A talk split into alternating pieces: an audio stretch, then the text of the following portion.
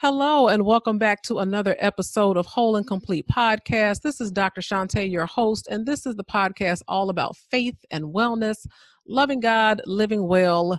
And I would bust into my Boyz II Men end of the road serenade because we are at the end of season one, y'all. It has been a long road. We've been doing this for about five months. And so I thank you all so much for being with me every step of this journey, every leg of this journey. This is the time of year where people are starting to get back into school and things are just really starting to pick up the pace from what they were over the summer. And so we are going to be on a brief hiatus. So we will be on break for about six weeks. We should be back in the mix in mid October and I will be sure to put those dates out on my social media as far as also my email list and in the Facebook group.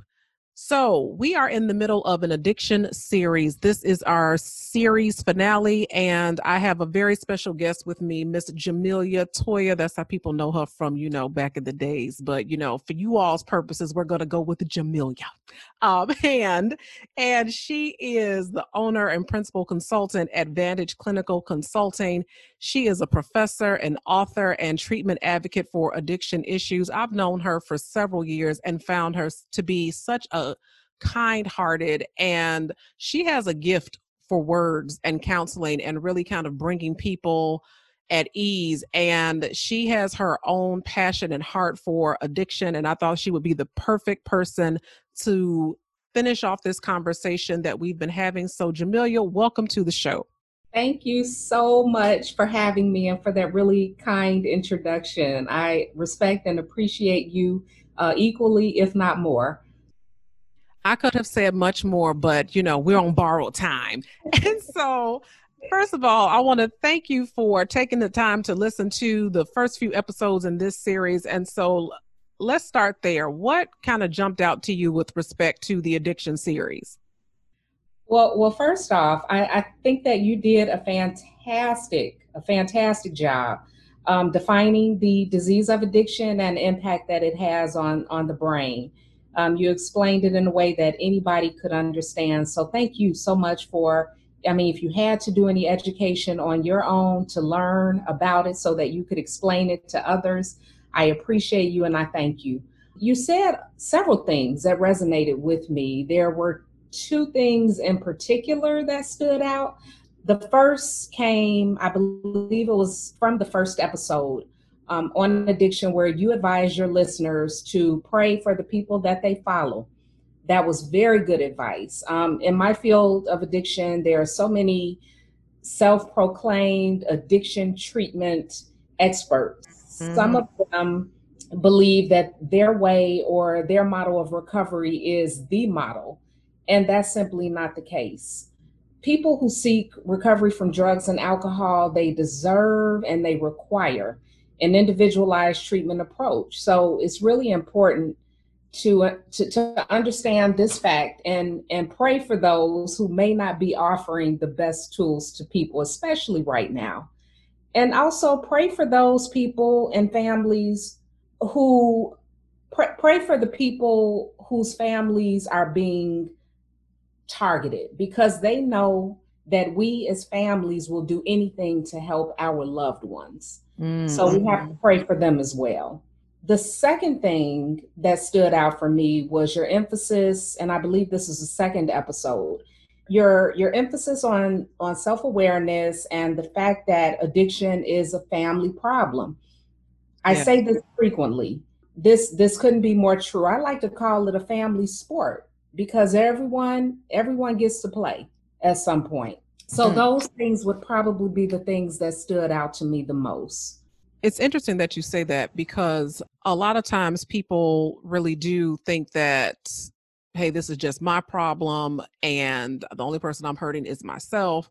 But you're right, when there's family involved or you're married or you have kids, and you think that people don't recognize and see the changes that are happening or notice those shifts in behavior, all of those things come to influence and impact the quality of the relationship. Absolutely. And a prime example of that is, you know, we all sort we we all alter our vision to deal with the reality that we're facing.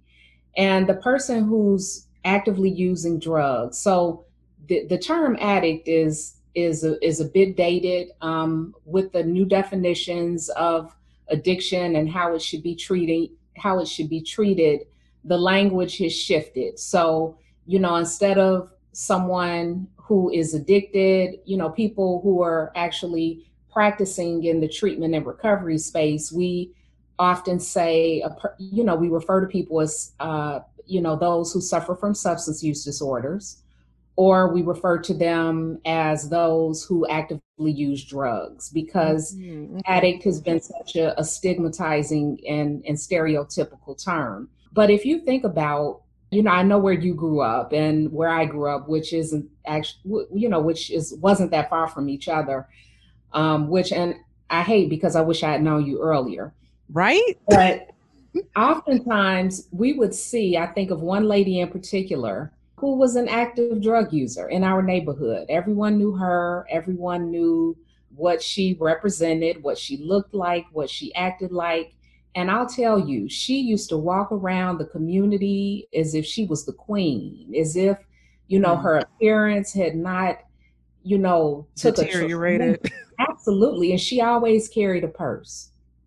She always carried a purse and she would switch around the neighborhood as though she had all of the confidence in the world. And to the rest of the world, she she looked terrible. But she didn't know that. She mm-hmm. didn't know it. And I think that's that's profound. What happens in families is we get to the point where we're so used to putting on the mask surrounding these issues that we have no idea what it looks like to what it looks like to the rest of the world. And it looks bad. Oh, you said a, a whole mouthful right there. And something that I wanted to to hop on with respect to the the antiquated terms addict and some of these stereotypical uh, nomenclatures, junkie, that sort of thing. That's actually a good shift into one of the questions that I wanted to ask you, which are what are some of the myths, the commonly mm-hmm. held myths about addiction? So there there are too many and you know, we don't have enough time together today, but I do encourage us to continue the conversation well after this.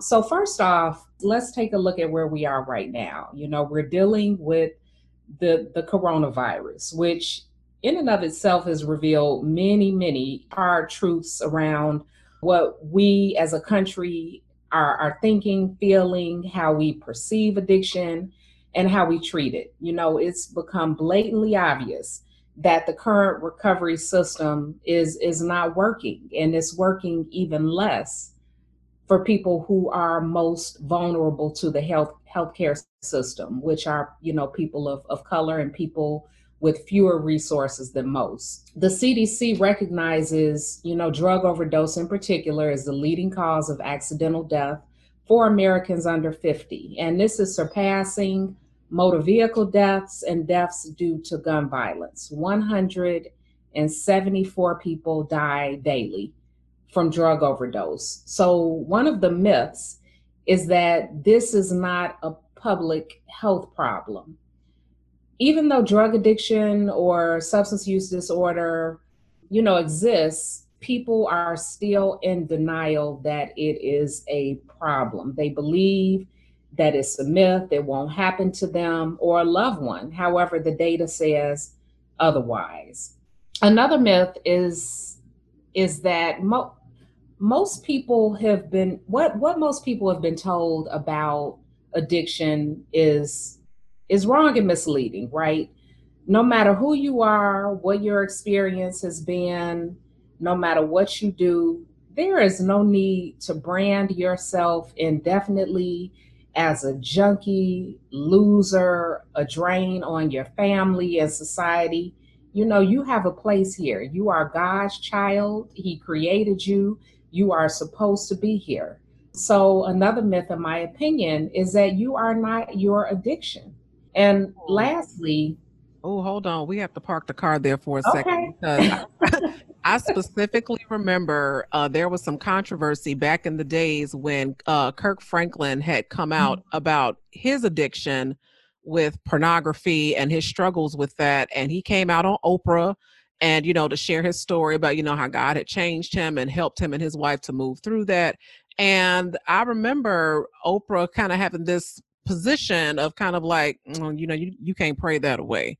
And it was in that era where once a junkie, always a junkie, or once an addict, always an addict. And even a lot of the self help and recovery programs were always like, Hi, I'm Joseph and I'm an addict. Hi, Joseph. So that addiction became part of your identity. And it seems like you are pushing back against that a little bit. Absolutely. I'll, I'll share with you how I learned about this. So I was in an internship at a treatment facility that provide both behavioral health and addiction treatment. And this was way back in, I want to say, late 1999, early 2000. One of the things that I noticed within the team meetings, which is the way that we would start our day, we would come together, you know, nine o'clock in the morning, and we would talk about the patients and the people who were there to help, there to serve, there to have faith that the patients can, can get better would refer to patients as the schizophrenic in 314 mm-hmm. or the heroin addict in, in 125 or the, the bipolar down the hall. Those, those meetings will set the tone, I know, for my day and others. And so, with that tone setting, we carry that into our interactions with the patients, which left them feeling defeated. And at that moment, I knew that I did not want to operate like that as a professional. And I did not want to refer to people as the illness that, that they were suffering mm. because it didn't give them an opportunity to fall back on their faith that they could get better. Well, um, we have to be get your cash app at the end so we can take up an offering. But yeah, you, you are not your addiction. You know, you you might have an addiction or you might struggle in that area, but that's not who you are. And you know, because of of the work that you've done, and I, I really appreciate you taking a more humane and holistic approach, saying, you know, this is a person, this is not a problem. This is a person who has a problem, but this person mm-hmm. is not a problem with respect to what is necessary to get better. And i know that family and support systems are a big part of that. So in your estimation in your experience what part of addiction does the most damage to the family? Oh we um goodness. This is so unbelievably damaging. Just the the well first off the toll that it takes on the person right? You have a person who who is looking at having to satisfy their cravings and it's a it's it's a survival thing you spoke in one of your previous podcasts about the pregnancy cravings and i laughed out loud because i remember when i was pregnant with my son i wanted a watermelon in the middle of the winter Ooh. and so listen hey, either bring it home or don't come home or risk your life by coming home without it. And I was very serious, and I don't think I had ever felt that strongly about anything. So that that was something that helped me to understand the level of cravings that people probably suffer with when when they are an active drug user they they're trying to avoid withdrawal you know which can be so intense that they feel like they're going to die. But i think that most people and and the damage the parts which are several but one of the parts that is most damaging to families and this is only my opinion you know other people or experts may have a different opinion about this but i think that we as families we're often fixated on the behaviors of the person who was using rather than addressing the feelings or the circumstances that that drove said behavior. Mm. You know, mm. families mean well, but families rarely admit the role, their role that led to the collective dysfunction of their family. They'd rather drop the person off who was actively using at the treatment center and say, fix them, you know, fix him, fix her. So our biggest challenge is is really digging beneath the surface and exposing the the crises that that we're facing and if we do this we become more compassionate we become more compassionate to the people who are using because it really doesn't make a difference to be cruel to them or mean to them or harsh to them. They they eat pain for breakfast. You know, it's like what else what else do you have? You can be mean to me, so what? What else do you have? So if we can become more passionate, we can actually inspire them to get the help that they need. So, you know, and we also as families should be getting help simultaneously. I'm so glad that you said that because uh, in the previous episodes, we kind of touched on the fact that sometimes addiction is an outgrowth or a symptom of something in childhood that has not been resolved something in childhood some trauma some something that this is the way that they've chosen to deal with it that now it's kind of manifested in this way that this is how they're choosing to navigate that and a lot of times when people are deciding to do the inner work quote unquote that's inner work we don't talk about the outer work where other people in our lives might have to do some self examination. But for those of you who are akin to someone who has this kind of struggle, in order for it to be sustainable and long lasting, I think though you're absolutely right. Those dynamics absolutely have to be explored and addressed. But I do wonder, um, because I know some people have been Mother Teresa in terms of trying to support people through addiction struggles and things like that. In your perspective, is there a point where you tap out, where you say, you know what, I have gone as far as I can go with this person, and now I just have to turn them over to Jesus? What What are your thoughts on that? uh, I say, I say absolutely. I say yes, and I say yes again. And that also depends on what you mean by walking away. So, yes, you should give the issue to God. Yes, you should pray without ceasing while also developing your own unbreakable faith because you have to do work on you in addition to your loved one doing work on, on themselves. Um, I think that God expects all of us to work on ourselves during this process. Someone who is in active drug use, they can't go to detox, to treatment, to an outpatient program, and then come home to unhealthy surroundings. It it just won't work. Mm-hmm. So give it to God, but work on you. That's my suggestion we didn't talk about this in the previous episodes, but there's enabling behaviors, right? And a, a, tough love approach where it's like, okay, Am I going to continue to let you live here even though I can't trust you around my stuff? Am I going to continue to let you live here even though I can't trust you around my kids? Am I going to continue to let you live here and have ready access to the bank book or the liquor cabinet or the, you know, that sort of thing? So, eh, kind of striking that balance between enabling behaviors versus that kind of tough love. I have to draw a hard boundary for the protection of other people in the family or for my own self preservation. That's what I mean by, you know, quote unquote, turning them over to God. Oh, absolutely. You but before you do that, you have to know what your capabilities are. You have to know what your capacity is. And most of us, you know, honestly, we haven't taken the time to educate ourselves to understand exactly what sort of resources we have. So we can actually start the process of helping people to recover with with compassionate language. Obviously someone who has been stealing from you should not be trusted with with the checkbook or they shouldn't be trusted around your your personal belongings and that's okay. But do you say to them get away from me. Um now i can't give you any money. No get away from my purse you know, how about, hey, love, you know what? I, I see you've been drinking way more than usual. Are you okay? You know, what's going on? Can I help? That's a lot better. And you may get a better response from the person that's using. But we often get frustrated, right? Because people have done things to us that that hurt us. And unfortunately, we don't have the, the benefit of being high through that process. So we remember we remember what happened. We know how it made us feel, and we know that we we don't trust you. So don't turn over the checkbook. Give it to God.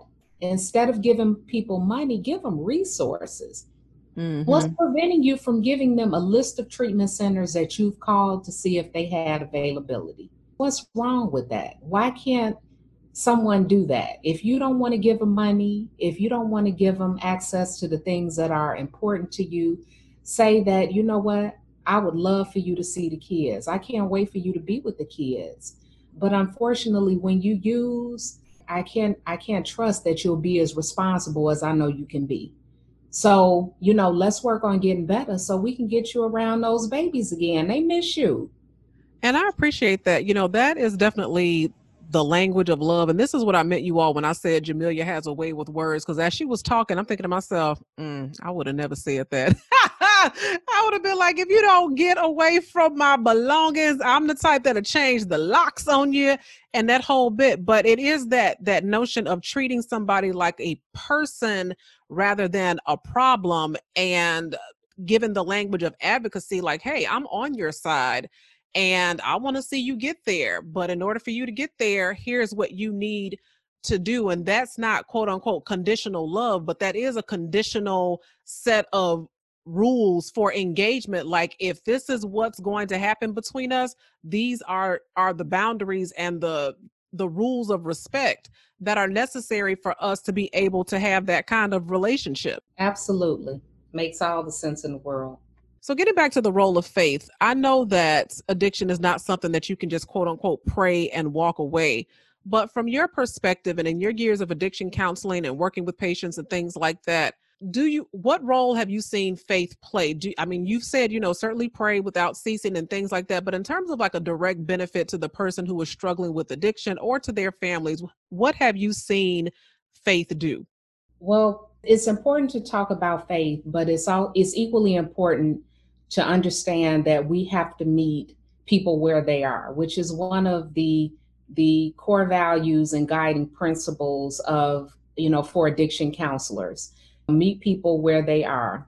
That is something that we all subscribe to you know those of us who have gotten certified and or licensed in the treatment of, of, of addiction. And so one of the things that we have to consider is that someone who is trying to survive while while managing their addiction, they are not likely to be operating at their highest spiritual frequency. Their relationship mm-hmm. was got with God has been bruised from their perspective. They probably don't feel like they are being loved by God, even though nothing could be farther from the truth. So, one of the things that we may have to start with is we may have to start the, the recovery efforts in the natural and then swing them back to the spiritual. Because beating somebody over the head with with spiritual messages and and faith it, it just may not resonate with them up front. Now the other side of that is it, god will only meet you at your level of of desire for him. So people who have a spiritual understanding within them or even a religious understanding within them, they benefit the most from recovery because they envision life as something higher than their journey as a human being. So I think it's God's intention that all of us be great, that we be bendable, but not unbreak, uh, not unbreakable. You know, humans and we're we're all resilient. And there is nothing more wonderful than watching someone turn their lives around from addiction. It really is a wonderful thing. And I have such a tremendous respect because there are so many people who are walking around sick without an addiction, but they haven't figured out that it's time to get help. They're still walking around in denial. So I think that faith is is necessary. I think that it helps us as humans remember that we're durable, that we're strong, that we're steady, that we're secure. And I think that we've been constructed as such by God. Faith is is what we what we hold on to when all else is gone. And that's what addiction robs from you. It takes everything. I'm so glad that you said that, especially with respect to meeting people where they are. And what that puts me in the mind frame of is actually the Apostle Paul. And he's like, hey, to you know to some i had to be this and to some i had to be that in order that i might win some. So he said i had to meet them where they were. I couldn't come in there you know, the power of Christ compels you. He said, I couldn't walk in the door like that. That's not how that was, you know. So if they were serving some dish that may not have been within my Jewish upbringing, but it was going to be a way for me to gain access in the door in order that I might plant the seed of the gospel, he said, then that is what was necessary to do that. And I, I think that that underscores uh, what you just said just underscores this notion of that shaming mechanism that is alive and well in, in black culture where there's a lot of finger pointing and what you need to do is and especially from the the christian community you know there seems to be a lot more shame and blame uh, rather than kind of like love and grace that we've experienced from god and by god. And the other thing that it puts me in the mind of is jonah.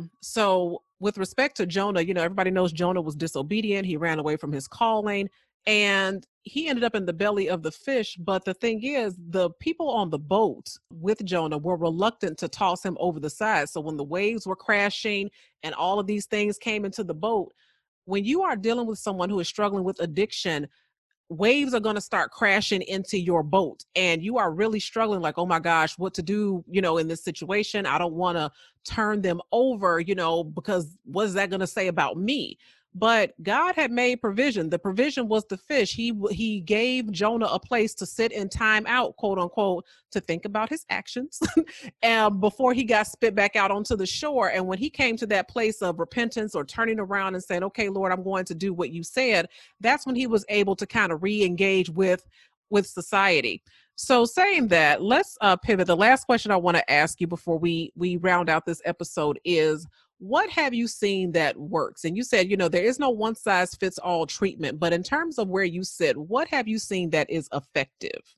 I would say that any any strategy or any tool that's rooted in in education the more you know the more you you grow and i'm not certain who said that but i used to hear that all the time when i was younger maybe it was a, a teacher or something I saw on television. But if you're unknowledgeable about what you're dealing with, you'll always lack confidence all the time. You'll always be anxious. You'll always be stressed, disappointed, and uncomfortable. So, if you actually take the time to learn about the disease of addiction for yourself, it'll help you to manage your thoughts and feelings regarding your loved ones. And this goes for people who think they may have a problem learn more about it, empower yourself so that you feel less uncomfortable. It doesn't mean that you don't have a problem, it just means that you are more knowledgeable. And once you understand that you can do something about it, you start to feel more empowered. So I guess this is equivalent of putting your your mask on first when the air pressure drops in the airplane. If you mm-hmm. take care of yourself, you're in a position to help other people. So the second thing is that, you know, consider joining online or other su- support groups. I know that very little is offered in person now, but there are really amazing groups out there, you know, with people who have gone through the same as you. Addiction is so isolating. You don't yeah. feel like you have anybody. You don't know anybody that has gone through what you're you're going through or what you have gone through but there are supporters, and you may not always have that support in your family. So be open to the possibility of connecting with other people outside of your family who are not judging you, who may not be biased, who may have their own opinion about the situation that may or may not be healthy. Connect with communities. And finally, in regards to, to treatment, educate yourself on the benefits of, of counseling and therapy and the various levels of of care and how that care is administered. So, if your family is not in crisis right now, if your listeners have loved ones within their family who are struggling and it's not a crisis today, this is the perfect time.